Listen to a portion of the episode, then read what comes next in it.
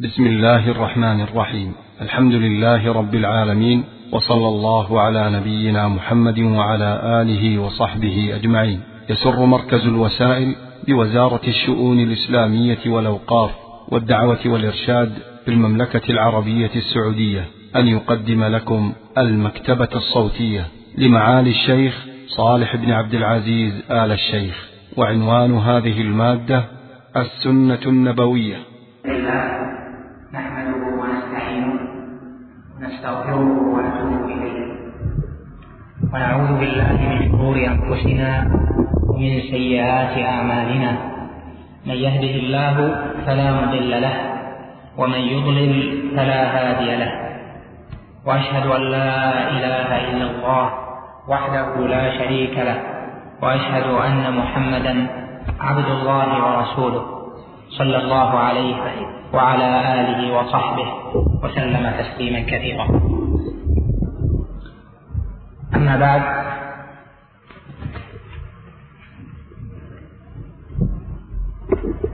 فإنه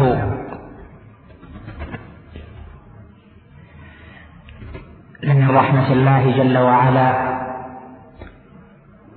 على عباده وخاصة على هذه الأمة إن من رحمته أن بعث لنا رسولا نؤمر بطاعته.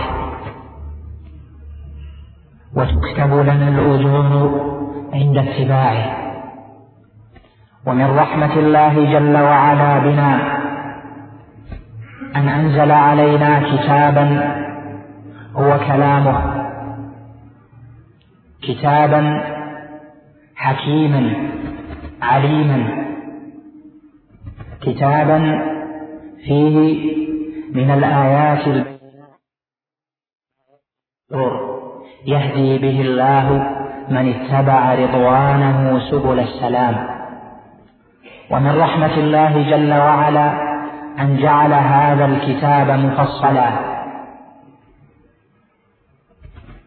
ولو جعلناه قرآنا أعجميا لقالوا لولا فصلت آياته. أعجمي وعربي. ومن رحمة الله جل وعلا أن جعل هذا الكتاب العزيز المحكم جعله حجة.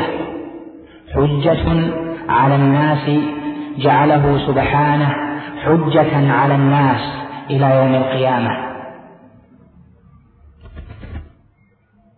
فإذا كان هذا القرآن حجة كان واجبا علينا أن نتدبره.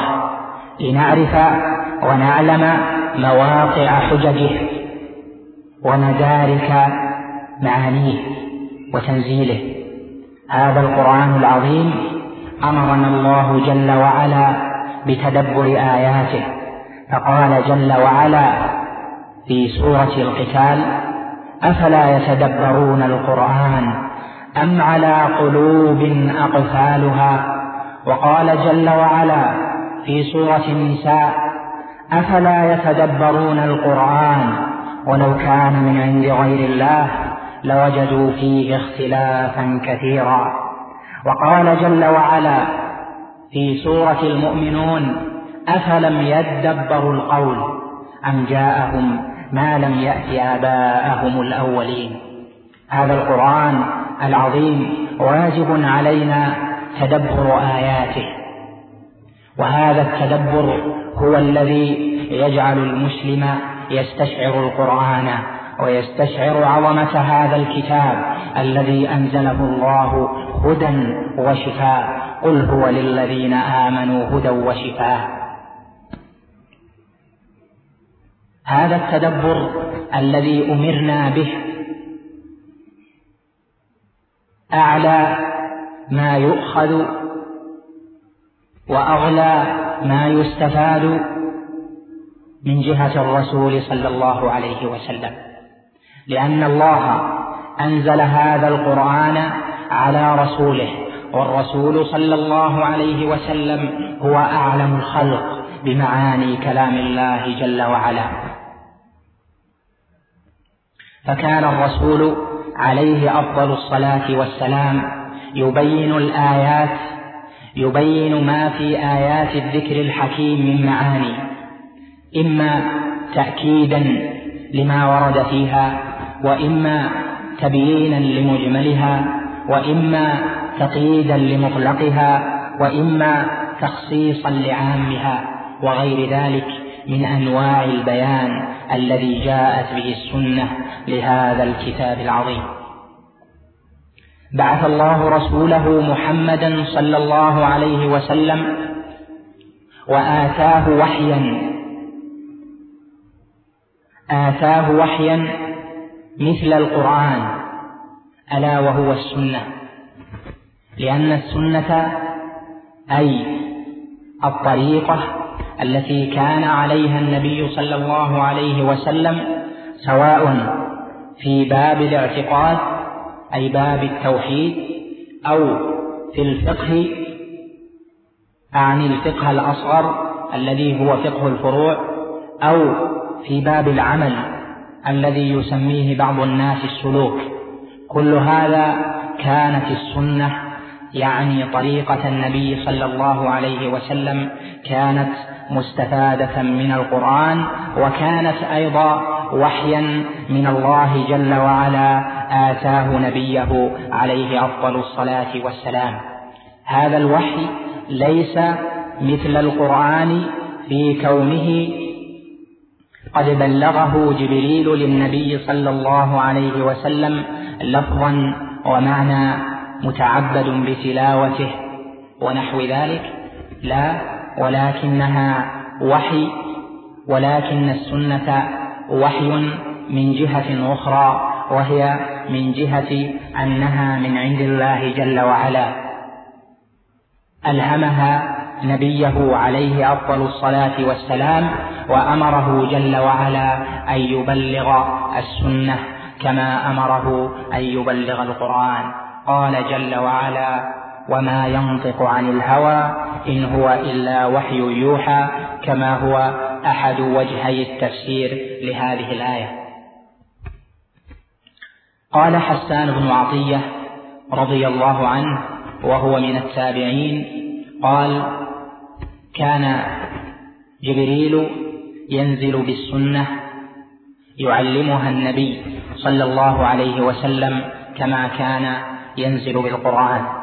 معنى هذا أن السنة أن السنة وحي من عند الله واجب الاتباع كما أن القرآن واجب الاتباع. وذلك أن أن الله جل وعلا فرض علينا طاعة الرسول صلى الله عليه وسلم وجعل طاعة الرسول عليه أفضل الصلاة والسلام من طاعته جل وعلا.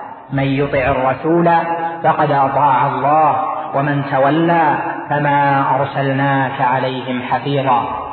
جعل جل وعلا طاعة الرسول صلى الله عليه وسلم حتما لا خيرة لنا في اتباعه أو عدم اتباعه بل الواجب أن نتبعه صلى الله عليه وسلم وأن ننبذ اختيارنا للأمور. فينبغي وجوبا أن نتبع الرسول صلى الله عليه وسلم ونترك اختيارنا عند قول الله وقول رسوله صلى الله عليه وسلم. وما كان لمؤمن ولا مؤمنة إذا قضى الله ورسوله أمرا أن يكون لهم الخيرة من أمرهم. وقد فرض الله طاعة رسوله عليه أفضل الصلاة والسلام في آيات كثيرة من آي الذكر الحكيم. تبلغ سبعين آية أو تزيد. كلها توجب طاعة الرسول صلى الله عليه وسلم.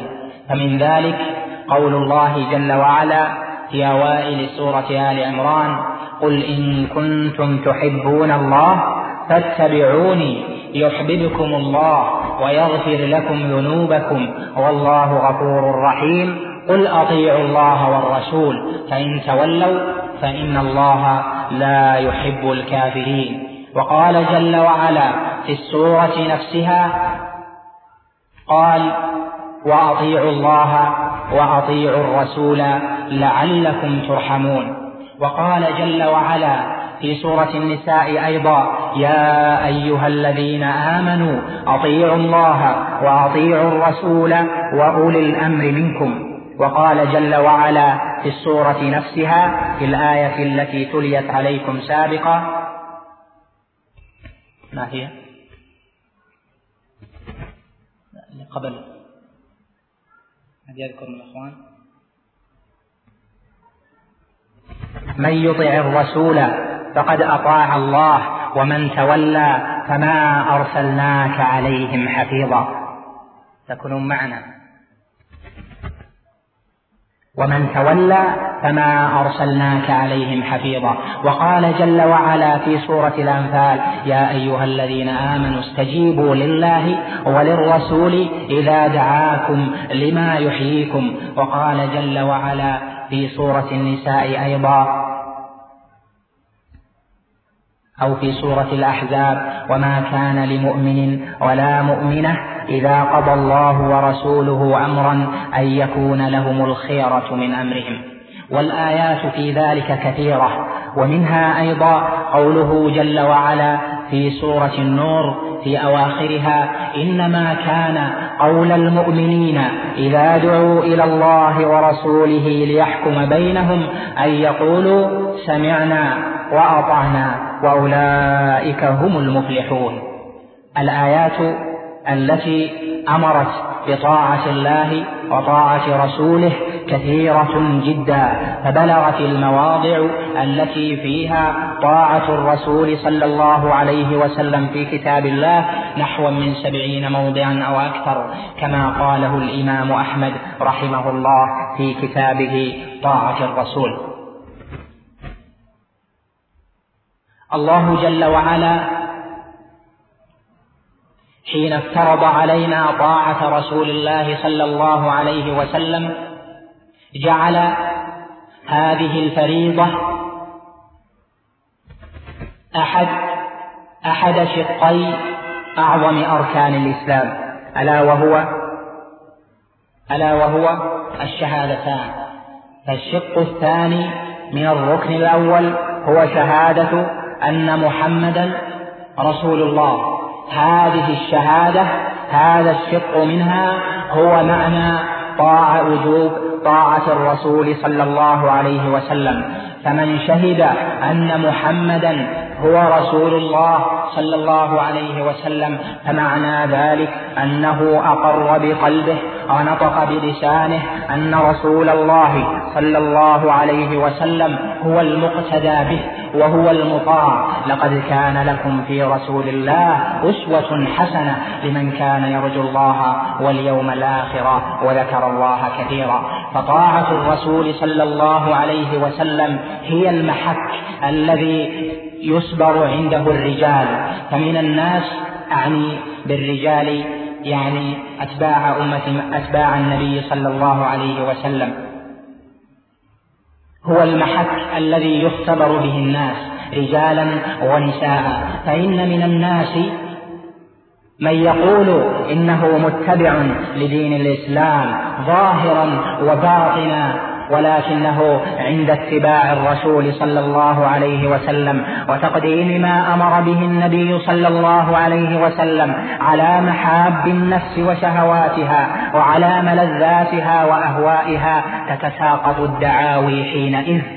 ويظهر المحق من المبطل. فالمحق هو الذي اتبع رسول الله صلى الله عليه وسلم ظاهرا وباطنا. إذا سمع قول الرسول صلى الله عليه وسلم قال سمعنا وأطعنا ولا يقول كما قالت يهود سمعنا وعصينا. لا بل يقول كما أمره الله جل وعلا أن يقول إنما كان قول المؤمنين إذا دعوا إلى الله ورسوله ليحكم بينهم أن يقولوا سمعنا وأطعنا. ولذلك كان المتقدمون إذا تليت عليهم أحاديث رسول الله صلى الله عليه وسلم فأتت فيها الأوامر أو أتت فيها النواهي قالوا حينها قالوا سمعنا وأطعنا سمعنا وأطعنا سمعنا وأطعنا. فيسمع أحدهم حديث النبي صلى الله عليه وسلم ويسمع أحدهم سنة النبي ويسمع أحدهم سنة النبي صلى الله عليه وسلم يسمعها للامتثال والاتباع والعمل لا يسمعها لأجل التبرك فقط. أو لأجل أن يعلم منها كذا وكذا دون العمل. لا بل يعلمها بل يسمعها لأجل أن يعمل بها. تحقيقا للشق الثاني من شهادة أن محمد رسول الله. هذه الأوامر والنواهي التي بلغت عن رسول الله صلى الله عليه وسلم ونقلت إلينا هي التي سماها أهل العلم السنة سنة النبي صلى الله عليه وسلم. سواء كان المنقول لنا في باب الاعتقاد أي في باب التوحيد أو كان المنقول لنا في باب السلوك أعني فضائل الأعمال والزهد والورع ونحو ذلك أو كان المنقول لنا في أبواب الفقه من طهارة وصلاة وزكاة. كل هذه يطلق عليها السنة. فالسنة عند السلف كانت هذه الأمور جميعا. كانت السنة عند السلف هذه الأمور جميعا. لا يفرقون بين نوع منها والآخر. كلها عندهم سنة وكلها عندهم واجب الاتباع. ولذلك ألف علماء المسلمين المتقدمون ألفوا المصنفات الكثيرة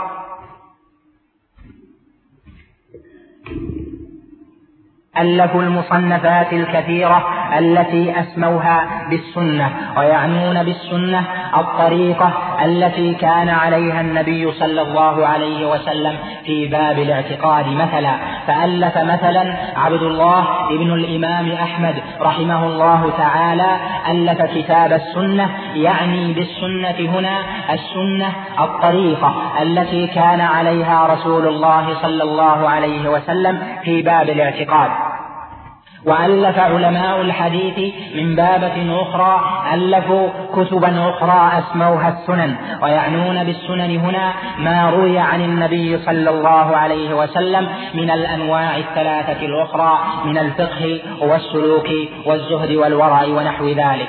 فإذا السنة عند المتقدمين هي عامة شاملة للأمور المنقولة عن النبي صلى الله عليه وسلم في أمور الشريعة جميعا. هذه السنة التي قلنا إنها تشمل هذا تشمل هذا كله واجب علينا أن نتعرف عليها وأن نكثر الإدمان إدمان الاطلاع عليها علما وعملا. لأن العلم أيها الإخوان العلم يهتف بالعمل فإن أجابه وإلا ارتحل.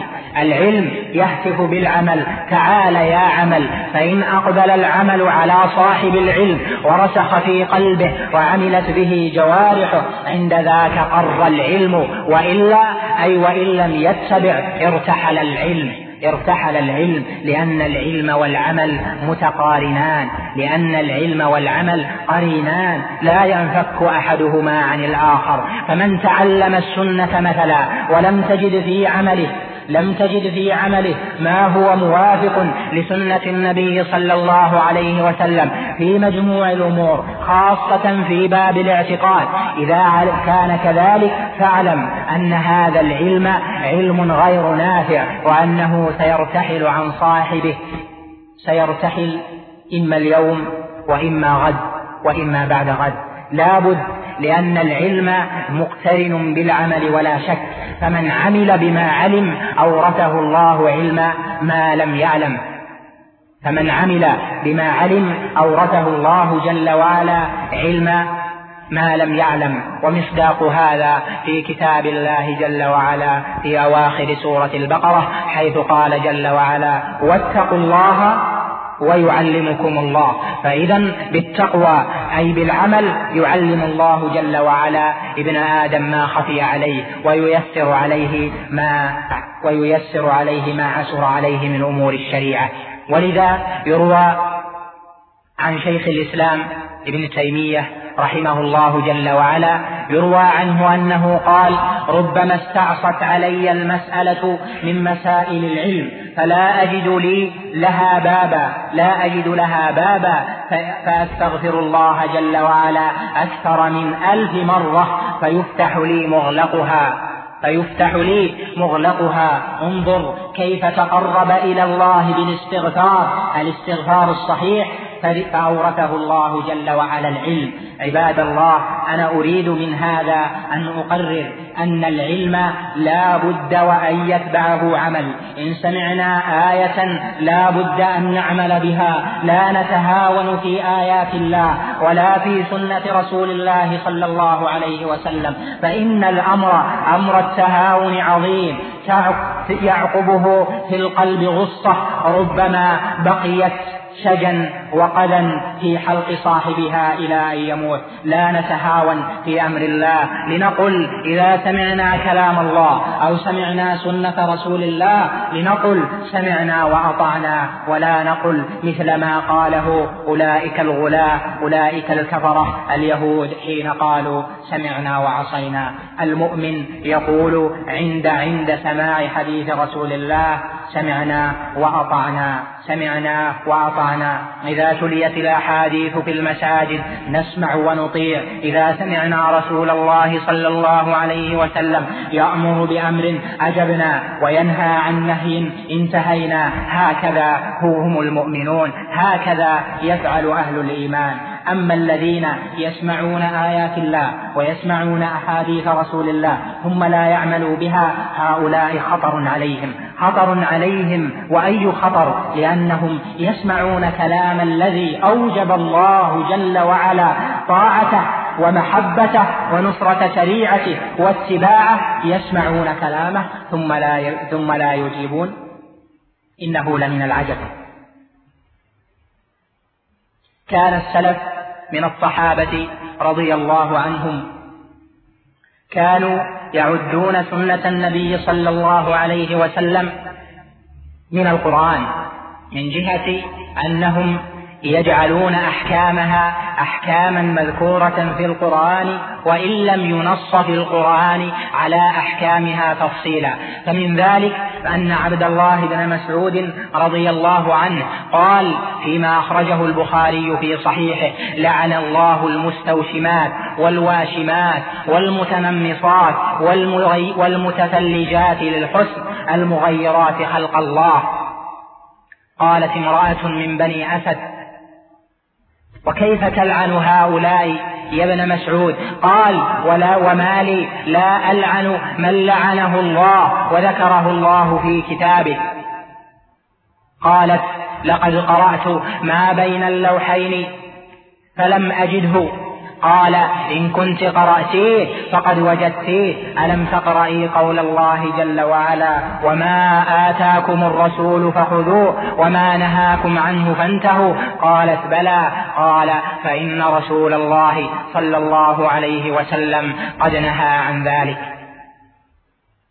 إذا يحتج المحتج بسنة رسول الله صلى الله عليه وسلم على أنها قد ذكرت في القرآن عموما تحت قوله جل وعلا وما آتاكم الرسول فخذوه وما نهاكم عنه فانتهوا. مر بعض السلف على رجل يلبس ثيابا وهو محرم. قال له لم لا تتجرد من المخيط؟ قال ائتني بآية في كتاب الله. فيها التجرد من المخيط. قال في كتاب الله التجرد من المخيط. قال وأين هو؟ قال في قول الله جل وعلا وما آتاكم الرسول فخذوه وما نهاكم عنه فانتهوا وإن رسول الله صلى الله عليه وسلم قال لا يلبس المحرم السراويل ولا العمائم ولا البرانس إلى آخر الحديث. إذا فالسلف كانوا يتبعون رسول الله اتباعا وطاعة لله جل وعلا. فإن محبة رسول الله صلى الله عليه وسلم تابعة لمحبة الله جل وعلا. فالله جل وعلا في قلب العبد أعظم الله جل وعلا في قلب العبد أعظم وأكبر من أي مخلوق في هذا الوجود. ولكن محبة الناس ومحبة الأمور في هذه الدنيا هي تابعة لمحبة الله جل وعلا. الواجب علينا أن نحب الله وحده ولا نحب أحدا سواه إلا من أمرنا الله جل وعلا بحبه وكان مطيعا لله جل وعلا إذ أمرنا الله بحبه. ذلك هم الرسل هم الصحابة.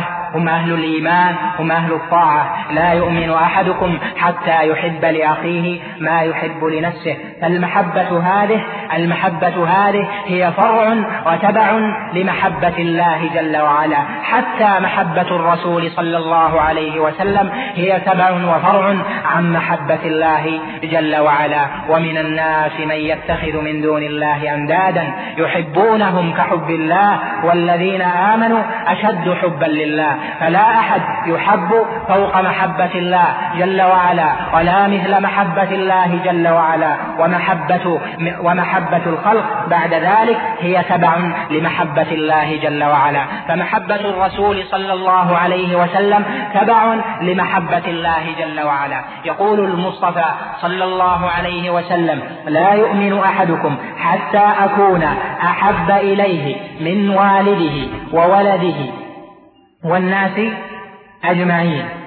لا يؤمن أحدكم حتى أكون أحب إليه من والده وولده. والناس أجمعين. وفي الحديث الآخر المتفق على صحته ثلاث من كن فيه وجد بهن حلاوة الإيمان وذكر الأولى منها أن يكون الله ورسوله أحب إليه مما سواهما. محبة الرسول صلى الله عليه وسلم حين كان في حياته محبة لذاته صلى الله عليه وسلم ولسنته. أعني بالمحبة لذاته أن يفدى رسول الله صلى الله عليه وسلم إذ كان حيا بالمال والنفس وهكذا كان الصحابة رضي الله عنهم. أما اليوم فبقي لنا من محبة رسول الله صلى الله عليه وسلم مع محبته صلى الله عليه وسلم على جميع أحواله وجميع صفاته بقي لنا محبة سنته عليه أفضل الصلاة والسلام. ومعنى محبة سنته أن نجعل سنته مقدمة على الوالد وعلى الولد وعلى الناس أجمعين. حتى قال عمر لرسول الله صلى الله عليه وسلم. إني لأحبك يا رسول الله. أكثر من والدي وولدي إلا نفسي. قال لا. قال لا. قال فالآن. قال عمر فالآن أحبك يا رسول الله أكثر من نفسي. يعني سمعا وطاعة. أو كما قال صلى الله عليه وسلم. ما معنى هذا؟ معنى هذا أن تقدم محاب الرسول صلى الله عليه وسلم الثابتة في سنته من الأوامر والنواهي أن تقدم على أهوائنا وعلى شهواتنا. عندها يجد العبد حلاوة الإيمان يجد للإيمان حلاوة. لو جولد عليها بالسيوف لقتل دونها. هذا هو المحك. هذا هو الذي يجده من جعل رسول الله صلى الله عليه وسلم مقدما حتى على نفسه التي بين جنبيه يعني على أهواء النفس وشهواتها. سنة الرسول صلى الله عليه وسلم أيها الإخوان ينبغي لنا الاهتمام بها قراءة وتعلما واستجابة لله وللرسول. والسنة سنة النبي صلى الله عليه وسلم قد حفظها الله جل وعلا كما حفظ كتابه العزيز. فقال جل وعلا في أوائل سورة الحجر إنا نحن نزلنا الذكر وإنا له لحافظون والذكر هو القرآن. والسنة مبينة لمجمل القرآن ومقيدة لمطلقه. ومخصصة لعامه فهي من الذكر. وفي آية النحل وأنزلنا إليك الذكر لتبين للناس ما نزل إليهم. فالسنة من الذكر كما أن القرآن من الذكر. والله سبحانه وتعالى قد تكفل لنا بحفظ كتابه. تكفل هو جل وعلا بأن يحفظ كتابه. فقال إنا نحن نزلنا الذكر وإنا له لحافظون. كلها من بالصيغة المنسوبة لله جل وعلا المتكلم. إنا نحن نزلنا الذكر وإنا له لحافظون. كل في كل كلمة فيها ضمير يرجع إلى الله جل وعلا. فسبحانه فهو سبحانه تكفل لنا بحفظ كتابه. وهذا من العجب أن أن نقرأ كتابا غضا طريا أنزله الله من نحو ألف وأربعمائة سنة غضا طريا كما أنزل. ذلك من حفظ الله جل وعلا. السنة تكفل الله بحفظها ولكن جعل حفظها موكول لأمة محمد صلى الله عليه وسلم ابتلاء واختبارا ورفعا لدرجات المؤمنين من العلماء الصالحين. الذين ذبوا عن سنة رسول الله صلى الله عليه وسلم. فسنة الرسول صلى الله عليه وسلم حفظها الله جل وعلا بأن سخر لها سخر لها جهابذة العلماء الذين نفوا عنها تحريف المبطلين وتأويل الجاهلين وادعاء المدعين. نفوا عنها الوضع أي الكذب على رسول الله صلى الله عليه وسلم. ميزوا صحيحها من سقيمها ميزوا نقدها من بهرجها. كل هذا اختبر الله جل وعلا هذه الأمة بهذه الأمور فقامت بها هذه الأمة أحسن قيام. فجعل الله جل وعلا حفظ السنة لأهل العلم. وأهل العلم حفظوها بما حفظت به بما حفظت به أقوال الرسول صلى الله عليه وسلم بنقل الصحابة رضي الله عنهم. إذ رسول الله صلى الله عليه وسلم قال نظر الله امرئا بلغ عني حديثا فرب مبلغ أوعى من سامع. فأرشد رسول الله صلى الله عليه وسلم أمته والصحابة على أن يبلغوا أحاديث النبي صلى الله عليه وسلم. يبلغوها لمن جاء بعده. الصحابة رضوان الله عليهم بمجموعهم لم تكن تخفى عليهم سنة من سنن الرسول صلى الله عليه وسلم لا في حاله ولا في باب التوحيد ولا في باب الفقه ولا في باب الزهد والعمل الذي يسمى السلوك. لم يكن يخفى على مجموع الصحابة شيء من ذلك. فبلغ الصحابة رضوان الله عليهم بلغوا سنة النبي صلى الله عليه وسلم لمن بعدهم. ثم بلغها من بعدهم يعني من التابعين بلغوها لمن بعدهم. ثم بلغها من بعدهم لمن بعدهم كذلك إلى أن دونت الكتب التي ذكرت فيها أحاديث رسول الله صلى الله عليه وسلم بأسانيدها. حفظت سنة رسول الله صلى الله عليه وسلم في الكتب. وقد كان النبي صلى الله عليه وسلم نهى في حياته أن تكتب سنته لأجل أن لا تختلط بالقرآن. فنهى عن الكتابة ثم بعد ذلك رخص فيها فكتبها بعض الصحابة كعبد الله بن عمرو بن العاص وكتبها غيره ثم بعد ذلك نقلت لنا إما من صحف وإما من الحفظ في الصدور نقلت إلى زمننا هذا. حتى دونت الكتب في القرن الثاني والقرن الثالث من هجرة النبي صلى الله عليه وسلم. إذا فالسنة محفوظة. لا جدال في أنها محفوظة. قد بلغت لنا كما قالها رسول الله صلى الله عليه وسلم أو كما قالها صحابة رسول الله صلى الله عليه وسلم. بلغوها لنا بالأسانيد التي نقلوها عن العلماء.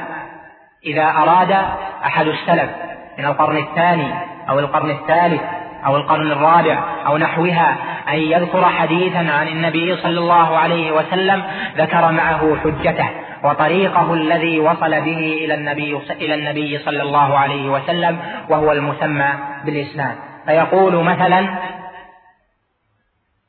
مثلا يقول الإمام البخاري حدثنا ابن بشار قال حدثنا غندر قال حدثنا شعبة قال حدثنا الزهري قال حدثنا ابن عمر رضي الله عنه.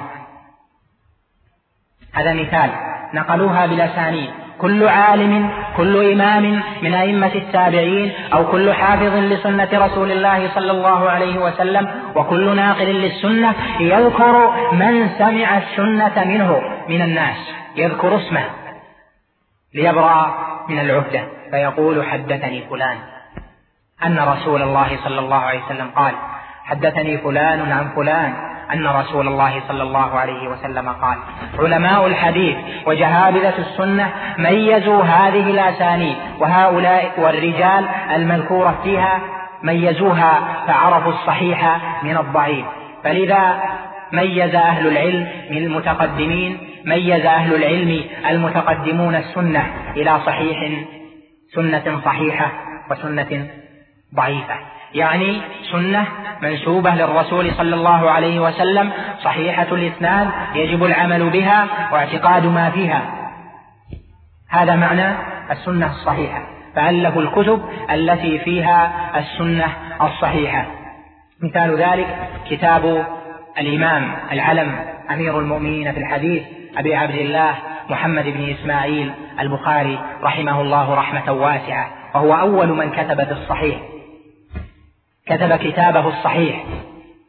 ضمنه الأحاديث الصحيحة المروية عن النبي صلى الله عليه وسلم. قال أهل العلم هو أصح الكتب بعد كتاب الله جل وعلا لأن فيه حديث رسول الله صلى الله عليه وسلم. وصنف مسلم بن الحجاج كتابه الصحيح أيضا. المقصود من هذا أن السنة حفظت في الكتب وعلماء المسلمين دونوا هذه السنة وميزوا صحيحها من سقيمها. يجب أن نعلم هذا ولا نتهاون بالسنة حيث يقول بعض المغرضين من الناس إن السنة نقلها أناس لا ندري أصدقوا أم كذبوا. سبحان الله هو يقيس على نفسه وأهل زمنه. لا يقيس ولا يعرف ذلك الزمن الذي كان فيه صحابة رسول الله صلى الله عليه وسلم حيث لم يكن فيهم كذب أبدا ولم يكن فيهم بدعة بل كان فيهم الصدق والخير والصلاح والعفاف وإنما يأتون ما قد يأتون عن تأويل يبتغون فيه رضا الله جل وعلا. إذا فالسنة التي نقلت لنا بالأسانيد الثابتة الصحيحة تجب العناية بها وخاصة الصحيحين. وخاصة الصحيحين. وفي كلمة للحافظ الذهبي أذكرها تذكرتها الآن قال في كتابه تذكرة الحفاظ كلمة معبرة رحمه الله في آخر إحدى الطبقات في كتابه قال فأدمن, فأدمن النظر في الصحيحين والزم نفسك. فإن الزمن زمن سوء حتى تلقى الله جل وعلا. يعني بذلك أن نلزم سنة النبي صلى الله عليه وسلم التي فيها التي فيها العلم الذي يحثنا على العمل. ولا يعني بذلك أن يلزم أحدنا بيته ويترك الأمر والنهي ويترك النصح والإرشاد.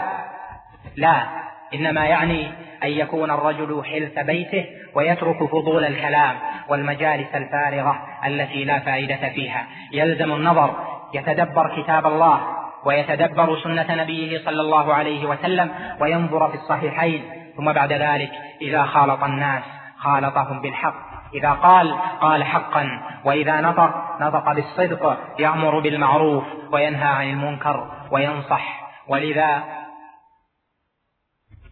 قال أبو بكر الصديق رضي الله عنه حين خطب الناس قال يا أيها الناس إنكم تقرؤون هذه الآية وتضعونها في غير موضعها. يا أيها الذين آمنوا عليكم أنفسكم لا يضركم من ضل إذا اهتديتم. وإني سمعت رسول الله صلى الله عليه وسلم يقول إنه يقول من رأى يقول وإني سمعت رسول الله صلى الله عليه وسلم يقول إذا فشى المنكر ولم تغيروه أوشك الله أن يعمهم بعقاب. إذا فشى المنكر في قوم ولم يغيروه أوشك أن يعمهم الله بعقاب منه. إذا فقوله صلى الله عليه وسلم إذا تركنا القوم الأمر بالمعروف والنهي عن المنكر أوشك الله أن يعمهم بعقاب منه هو تفسير الآية يا أيها الذين آمنوا عليكم أنفسكم لا يضركم من ضل إذا اهتديتم. يعني لا تحزنوا إذا ضل الناس. لأن الحزن وذهاب النفس حسرات منهي عنه. يقول الله جل وعلا في سورة فاطر فلا تذهب نفسك عليهم حسرات. ولكن المسلم المؤمن إذا علم كلام الله وعلم سنة رسول الله صلى الله عليه وسلم أمر ونهى فإدامة النظر في الكتب كتب السنة التي نوصي بها ليس معنى ذلك الاعتزال عن الناس لا بل معنى ذلك الاتصال والاختلاط والأمر بالمعروف والنهي عن المنكر. متبعين في ذلك قول النبي صلى الله عليه وسلم الثابت عنه حيث قال المؤمن الذي يخالط الناس ويصبر على أذاهم خير من الذي لا يخالط الناس ولا يصبر على أذاهم. ولكن أيها الإخوان العلم بالسنة هو الذي به يجد المرء المخالطة الصحيحة.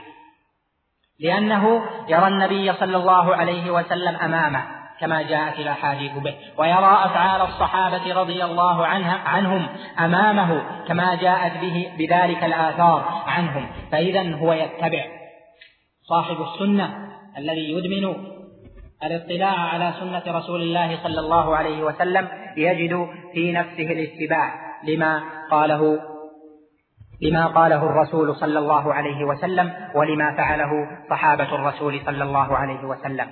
فإدمان النظر في السنة يورث العمل يورث الدعوة يورث الخير يورث الهداية للناس أجمعين. ولكن على طالب السنة وطالب الخير أن يقول وأن يعمل كما قال مالك بن أنس إمام دار الهجرة رضي الله عنه وأرضاه. قال صاحب السنة حين سئل قيل له الرجل يكون عالما بالسنة أيجادل عليها قال لا ينطق بالسنة فإن قبلت منه فذاك وإلا سكت. معنى ذلك أنه يجب النطق بالسنة سنة النبي صلى الله عليه وسلم وأن لا يأخذ الإنسان منا في ذلك لومة لائم أبدا ولكن لا نجعل ذلك في سبيل المعارك.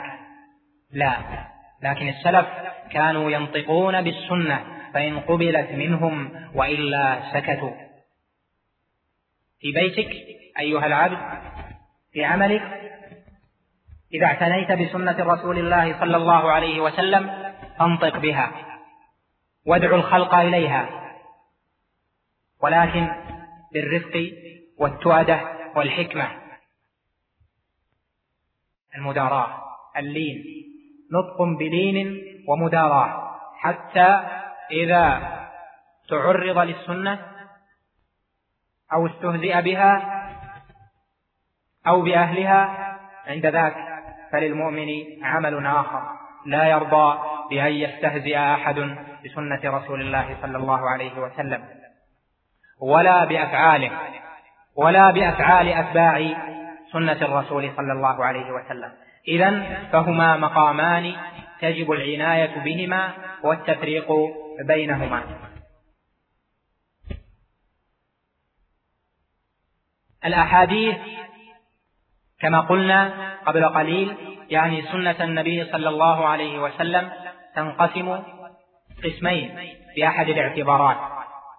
أحاديث صحيحة يجب العمل بها واعتقاد ما فيها وأحاديث ضعيفة. الأحاديث الضعيفة بأنواعها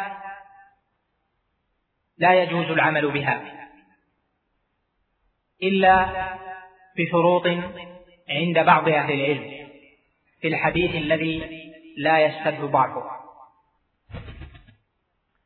الأحاديث المكذوبة مثلا الأحاديث الموضوعة على رسول الله صلى الله عليه وسلم الأحاديث الباطلة المنكرة ونحو ذلك ينبغي محاربتها.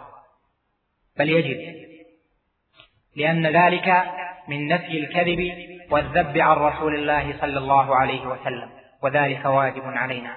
يقول المصطفى صلى الله عليه وسلم من كذب علي متعمدا فليتبوأ مقعده من النار. وقال في الحديث الآخر من حدث عني بحديث يرى أنه كذب فهو أحد الكاذبين. وفي رواية أو في ضبط أحد الكاذبين. فإذا الكذب يجب أن ينفى عن رسول الله صلى الله عليه وسلم. تنبغي العناية بسنة الرسول صلى الله عليه وسلم. ونفي الكذب عن أحاديث رسول الله صلى الله عليه وسلم. لكن قد يسأل سائل يقول كيف أنفي الكذب عن رسول الله صلى الله عليه وسلم وأنا مثلا لست طالب علم يعرف صحيح الحديث من سقيمه؟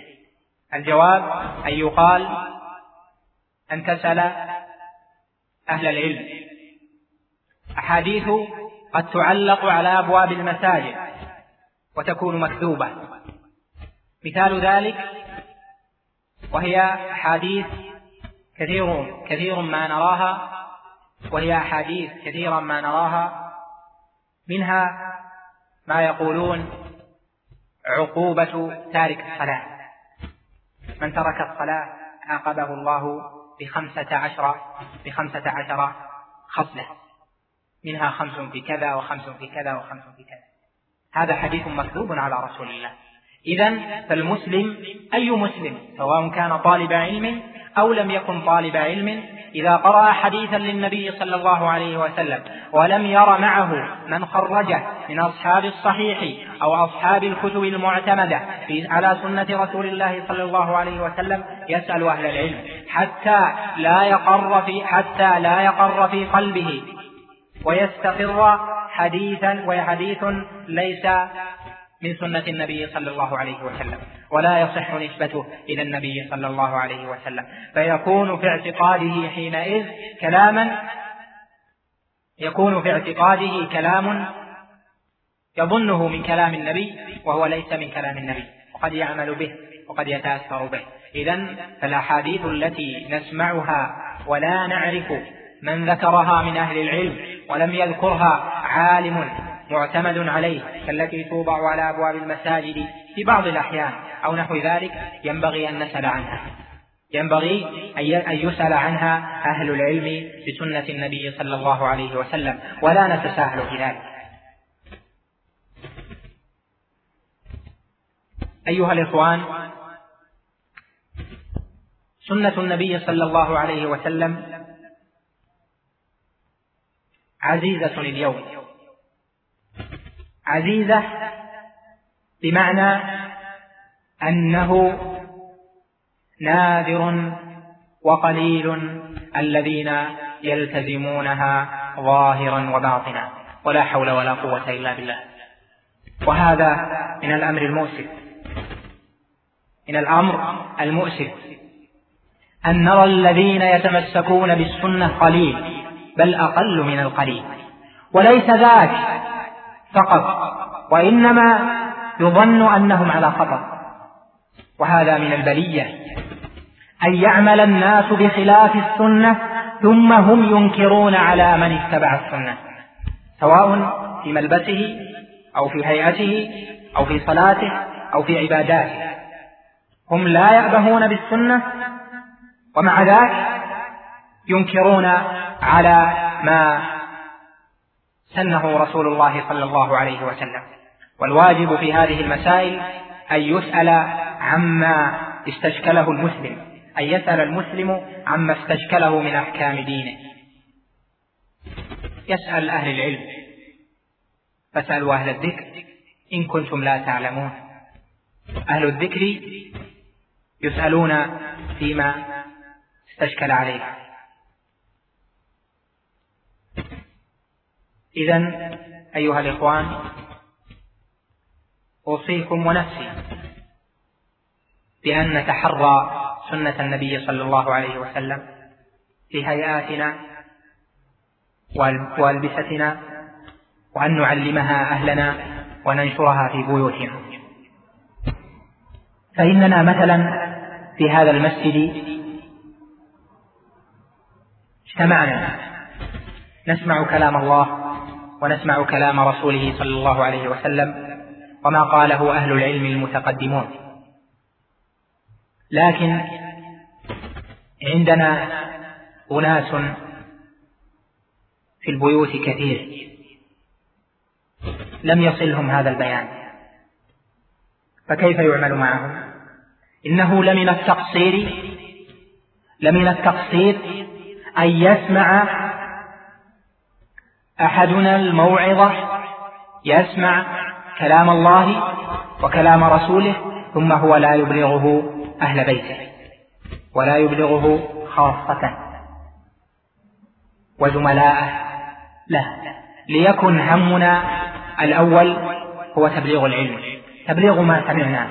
رسول الله عليه أفضل الصلاة والسلام يقول بلغوا عني ولو آية بلغوا عني ولو آية. والله جل وعلا قال في آخر سورة التوبة وما كان المؤمنون لينفروا كافة فلولا نفر من كل فرقة منهم طائفة ليتفقهوا في الدين ولينذروا قومهم إذا رجعوا إليهم لعلهم يحذرون.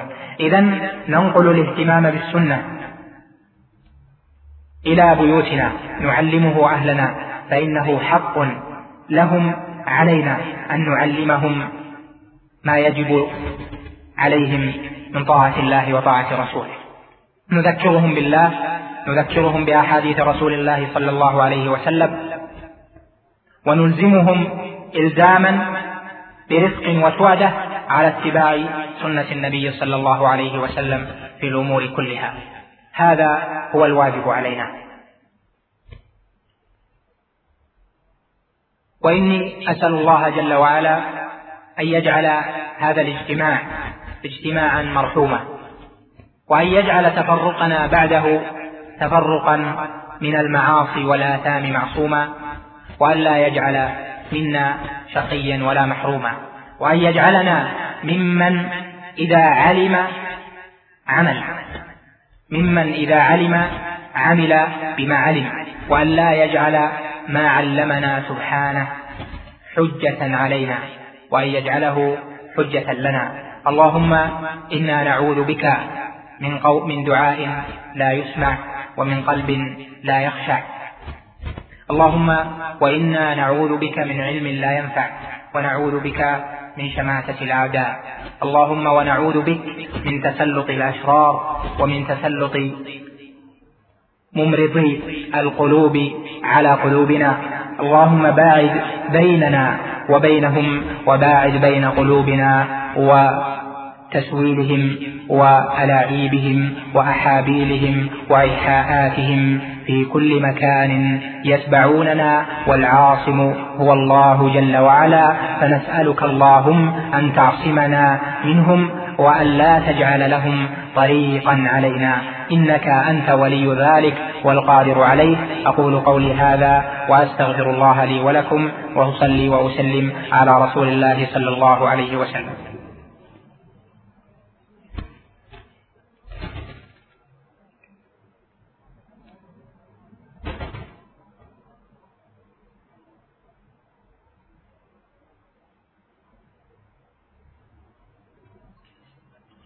الأسئلة التي قد تقدم في المحاضرة ما به يجاب عنها لا أذكرها لأجل الاختصار ولأجل الكثرة.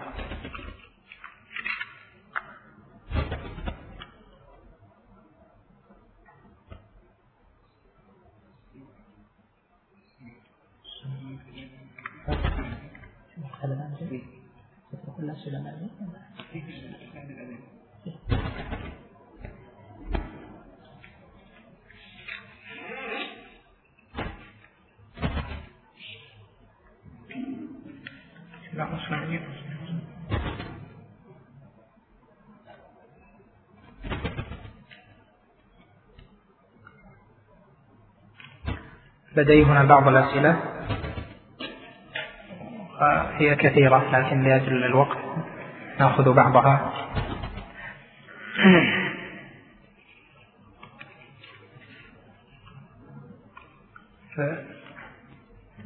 سائل يسأل يقول أنا شاب وأصلي ولكني أسهو في الصلاة. ما الحل؟ الجواب أن الصلاة مع الجماعة هي الحل. صلاة الفرائض واجبة مع الجماعة في المساجد. وكما تعلمون أن الشيطان الذي مثل بالذئب يأكل من الغنم القاصية. الذئب لا يأتي إلى الغنم المجتمعة ويتسلط عليها إنما يأتي المنفردة القاصية فيتسلط عليها والشيطان يأتي العبد إذا كان يصلي بمفرده ويتسلط عليه بالوساوس وبحضور أمور الدنيا ونحو ذلك. أما إذا تعود العبد على الصلاة في الجماعة فإنه يذهب عنه كثير من ذلك ويستعين الله جل وعلا في النوافل في أن يزيل ما به ويتعوذ من الشيطان كثيرا وعليه بالورد بورد ثابت بعد الصلوات الخمس وهو أن يقرأ آية الكرسي ثم بعد ذلك سورة الإخلاص ثم بعد ذلك يقرأ المعوذتين. فإنه لعله بذلك ينجو من ذلك ويذهب عنه أثره. يقول إذا نويت صيام التطوع وذلك بعد صلاة الفجر فهل يجوز ذلك؟ وهل يجوز ذلك في رمضان؟ صيام التطوع لا يشترط له نية قبل الفجر بل إذا لم يطعم الإنسان إذا لم يطعم المسلم ثم بعد ذلك أراد أن يتم بقية يومه صائما فنوى أثناء النهار ما لم يطعم فله ذلك وله أجر صيام بقية يومه الذي نواه لأن لأن الأجر على على نيته وهو نوى بعض اليوم فيكون أجره على بعضه الذي نواه. ولكن الصيام صيام التطوع صحيح إذا نواه أثناء النهار. لثبوت ذلك عن النبي صلى الله عليه وسلم فإنه كان عليه أفضل الصلاة والسلام يأتي بيته فيقول هل عندكم طعام؟ فإذا قالوا لا. قال إني إذا صائم. فقوله إني إذا مفيد إلى مفيد لأنه كان قبل ذلك ليس على نية الصوم. لأن إذا ترتيبية فقوله إني إذا صائم أفاد أنه أحدث الصيام ونواه بعد أن لم يكن ينويه. أما في رمضان فيشترط في صحة الصوم النية نية الصوم قبل طلوع الفجر فمن نوى الصوم قبل طلوع الفجر فصيامه صحيح ومن نوى ومن نوى الصوم بعد الفجر فصيامه غير صحيح وعليه أن يعيده لما روت حفصة وروى غيرها عن النبي صلى الله عليه وسلم قال لا صيام لمن لم يبيته من الليل لا صيام لمن لم يبيته من الليل وفي رواية من لم يبيت الصيام قبل الفجر فلا صيام له هذا في رمضان.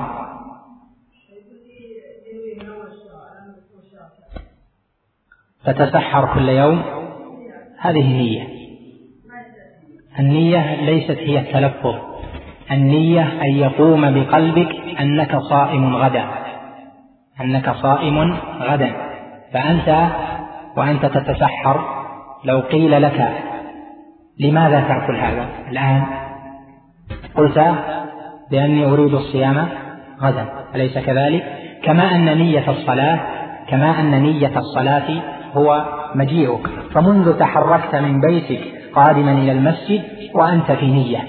نية الصلاة يعني إرادة وقصد للصلاة. هذه هي النية. وليست النية هي التلفظ بل التلفظ بالنية بدعة كما نبه عليه أهل العلم.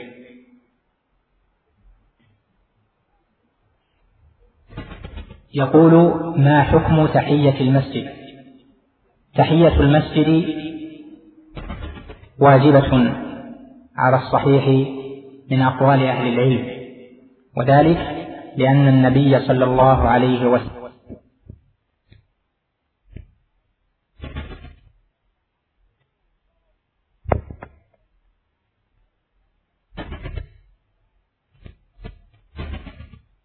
إذا كان الإنسان في أصل العمل أما الصيام فإنه إذا كنت صائم كنت صائما وقلت إني صائم فليس في ذلك رياء لكن هذه لعلها إذا أثني عليك بذلك من عاجل بشرى المؤمن. بخلاف الصلاة فإنها أجزاء تختلف فقد يكون الرياء في بعضها دون بعض. مثلا يدخل الصلاة وهو خال من الرياء ثم يعرض له أثناء صلاته رؤية شخص يعرفه أو نحو ذلك فيريد أن يحسن صلاته بعد ذلك فهذا يدخل في الرياء. أما الصيام في أثنائه فلا أعلم أنه يدخله رياء إذا لم يكن من أساسه والله أعلم. لكن يستحسن في ذلك أن يحاد عن الجواب وأن تجيبه بالمعاريض التي تحتمل أكثر من وجه.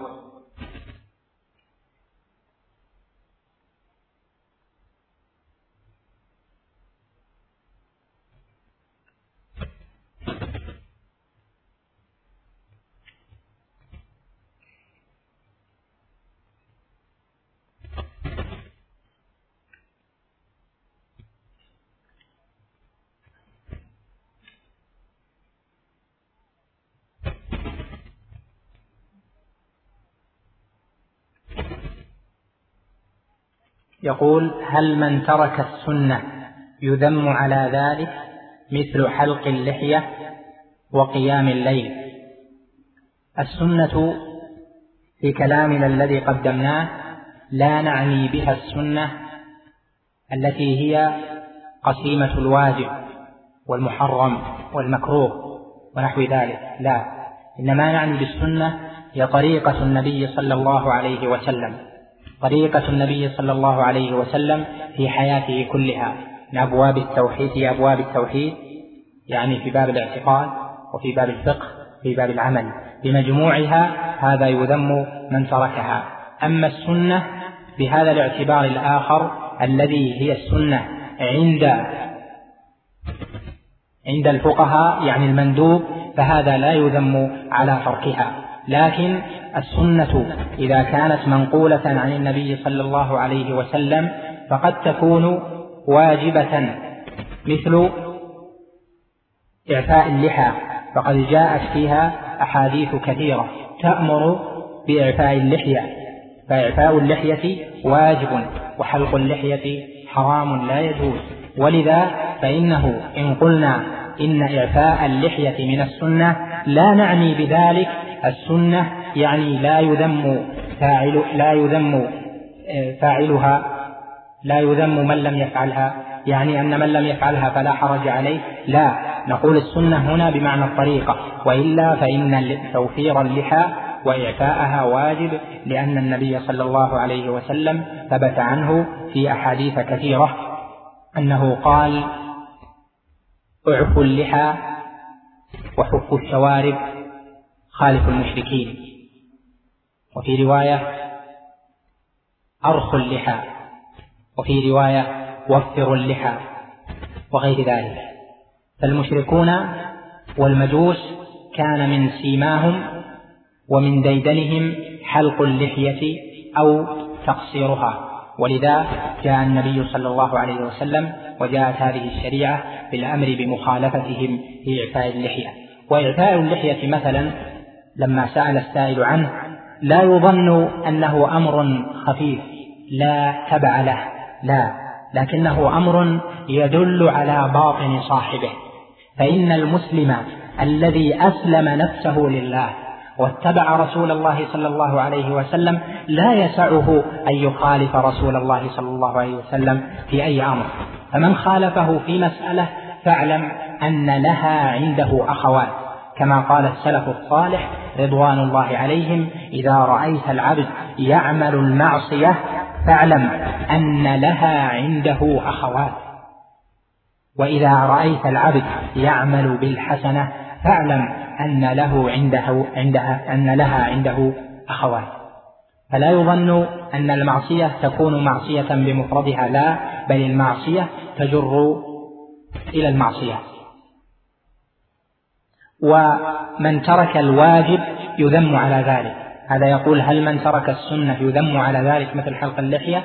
نعم إذا كانت السنة بالاعتبار الثاني وهو العام الذي يفيد الوجوب وغيره هذا يذم على تركها. أما السنة التي هي بمعنى المندوب فهذه لا يذم على تركها.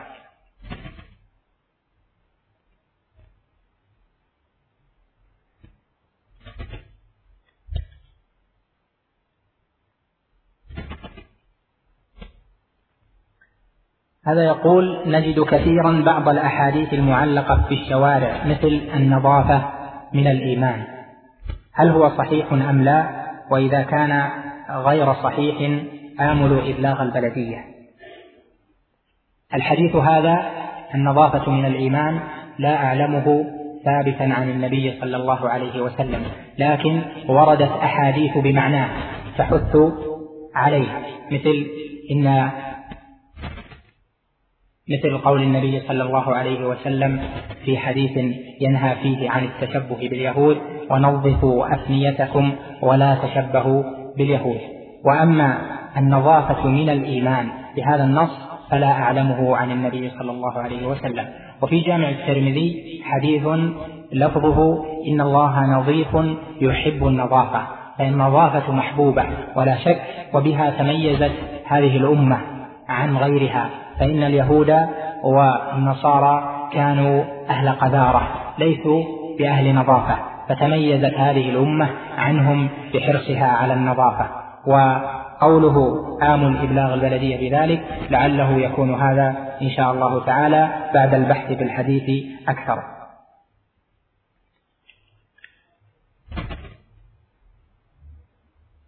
يقول لدي جار وهو لا يصلي. وقد نصحته عدة مرات ولم ينتهي فما العمل؟ عليك بمداومة نصيحته ومقاطعته في نفس الوقت. الذي لا يصلي إذا كان جارا ليس أبا ولا غير ذلك فعليك بمقاطعته. ولكن ليس معنى المقاطعة ترك النصيحة. معنى المقاطعة أن لا تجيب دعوته وأن لا تختلط به اختلاطا يستأنس لذلك لأجل أن الاختلاط يورث الرضا بالعمل. فمن أكثر الاختلاط مع شخص ظن أنه راض عن فعله وأن فعله ليس مذموما. فالذي يترك الصلاة يجب إدامة نصيحته ومقاطعته. لقول النبي صلى الله عليه وسلم العهد الذي بيننا وبينهم الصلاة فمن تركها فقد كفر. هذا حديث بريدة الذي في السنن. وأما حديث جابر الذي رواه مسلم في الصحيح إن بين الرجل وبين الكفر والشرك ترك الصلاة فمن تركها فقد كفر. إذا كان كذلك وأن ترك الصلاة كفر فمعلوم أن المسلم لا يواد الكافرين لا تجد قوما يؤمنون بالله واليوم الآخر يوادون من حاد الله ورسوله. فالذي لا يواد الله ورسوله ويترك الصلاة هذا لا يواد بل تترك مودته ويقاطع.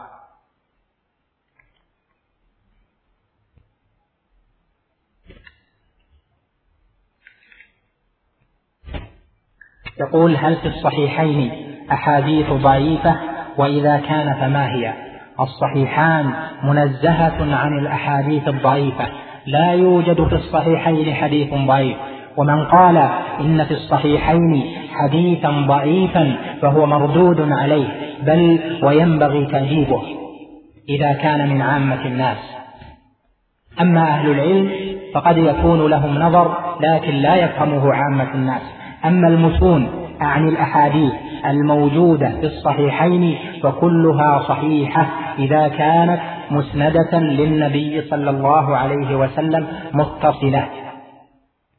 الأحاديث الموجودة في الصحيحين إذا كانت مسندة للنبي صلى الله عليه وسلم فهي صحيحة ولا يسوغ لأحد أن يقول إن في الصحيحين حديثا ليس صحيحا بل هذا قوله مردود عليه وينبغي أن يوعظ في نفسه وعظا بليغا لأن الأمة أجمعت على صحة هذين الكتابين وأن ما فيهما صحيح. حتى قال بعض أهل العلم إنه من حلف على أن امرأته طالق إذا كان ما في إذا كان في الصحيحين حديثا إذا كان في الصحيحين حديث ضعيف فقالوا لا يقع الطلاق أراه لا يحلف.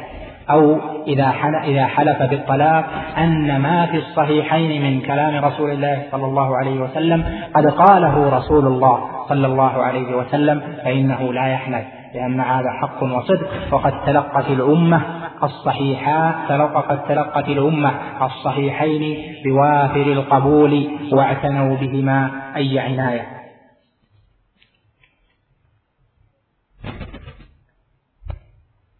يقول لماذا تنصح من الكتب المختصرة في تعلم السنة؟ أرى أن يبدأ بالكتب المختصرة لطالب العلم. مثل عمدة الأحكام هذه فيها الأحاديث الفقهية المتفق عليها. وأما في أحاديث الزهد والرقائق وما يتبع ذلك فهناك كتاب رياض الصالحين وهو كتاب مشهور نافع جدا. كتاب مشهور نافع جدا. قد جعل الله له القبول في الأرض. ولعل السائل إذا كان من طلبة العلم يتصل يعني بالسؤال بعد المحاضرة يفصل له القول في ذلك.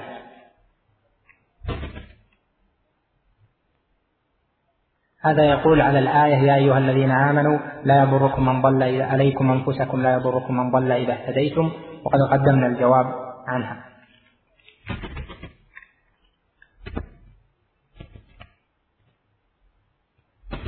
هذا سائل يقول ما حكم قول الشخص نطيع الله والرسول طاعة عمياء؟ ما حكم هذا القول؟ هذا القول حق. لكن لا يعنى بالطاعة العمياء الطاعة التي ليس فيها تعبد وليس فيها خضوع وذل مقرون مع المحبة.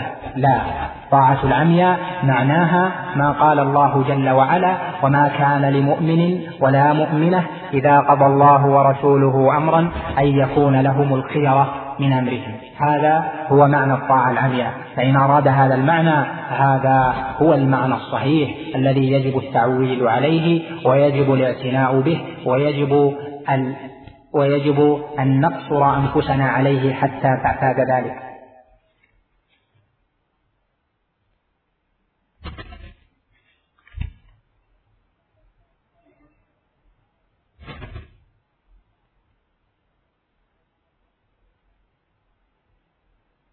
يقول قلت إن العلم يتبعه العمل وأنا أعرف صاحبا لي يقرأ القرآن ولا وكثيرا ما يكذب وأعرفه في ذلك وهو من حفظة القرآن. أقول يجب عليك أن تعظه في نفسه وتقول له اتق الله. كيف تكذب؟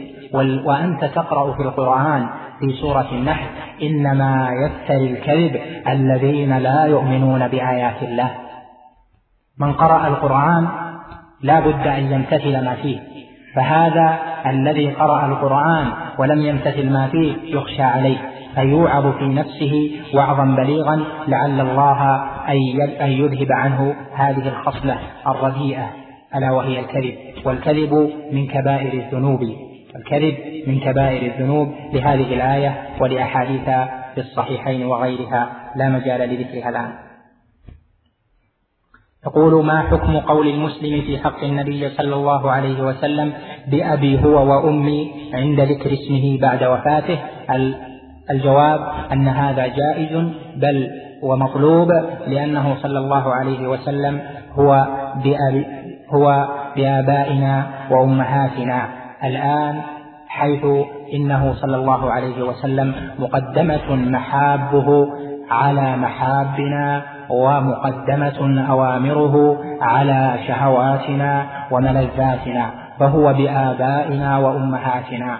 إذا أمرنا رسول الله صلى الله عليه وسلم بأمر استجبنا له ولو خالف في ذلك أمر الوالد أو أمر الوالدة فهو بآبائنا وأمهاتنا تفدية في حياته وطاعة بعد مماته صلى الله عليه وسلم.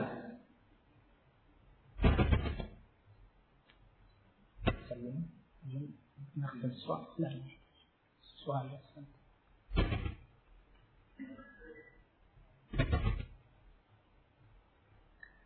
يقول إذا رأيت شخصا عنده أخطاء في صلاته فهل أبين له ذلك؟ مثل مد اليدين آه، يعني البسط بسط اليدين كبسط الكلب ونحو ذلك. والجواب أن هذا مطلوب ومحبب فالمؤمن دائما ينصح أخاه لكن ينصحه بعبارة لينة بعبارة مدعاه للقبول لا ينصحه بعبارة فجة تجعله يذهب عنك وإلا يجعل بينك تجعل بينك وبينه مسافة وبونا شاسعا لا يقبل منك بعد ذلك. بل تنصحه وتبين له. ولا ينبغي لمسلم أن يرى من أخيه خطأ ولا ينصحه منه. فإن المؤمن مرآة أخيه والنصح واجب. كما قال النبي صلى الله عليه وسلم ثلاث لا يغل عليهن قلب امرئ مسلم وذكر منها النصح لله ولرسوله ولأئمة المسلمين وعامتهم. فالنصح واجب وينبغي العناية به ولكن النصح له آداب وشروط بعض الناس يفتقدها وإذا افتقدها ضر أكثر من نفعه وهو مأجور على نصحه لكن ينبغي أن نتعلم آداب النصح وآداب الإرشاد فإنه يؤتي الله بالرفق ما لا يؤتيه بالغلظة والجهوة. والله أعلم. وأصلي وأسلم على خير خلق الله محمد بن عبد الله وعلى آله وصحبه وسلم. مع تحيات مركز الوسائل بوزارة الشؤون الإسلامية والأوقاف والدعوة والإرشاد بالمملكة العربية السعودية.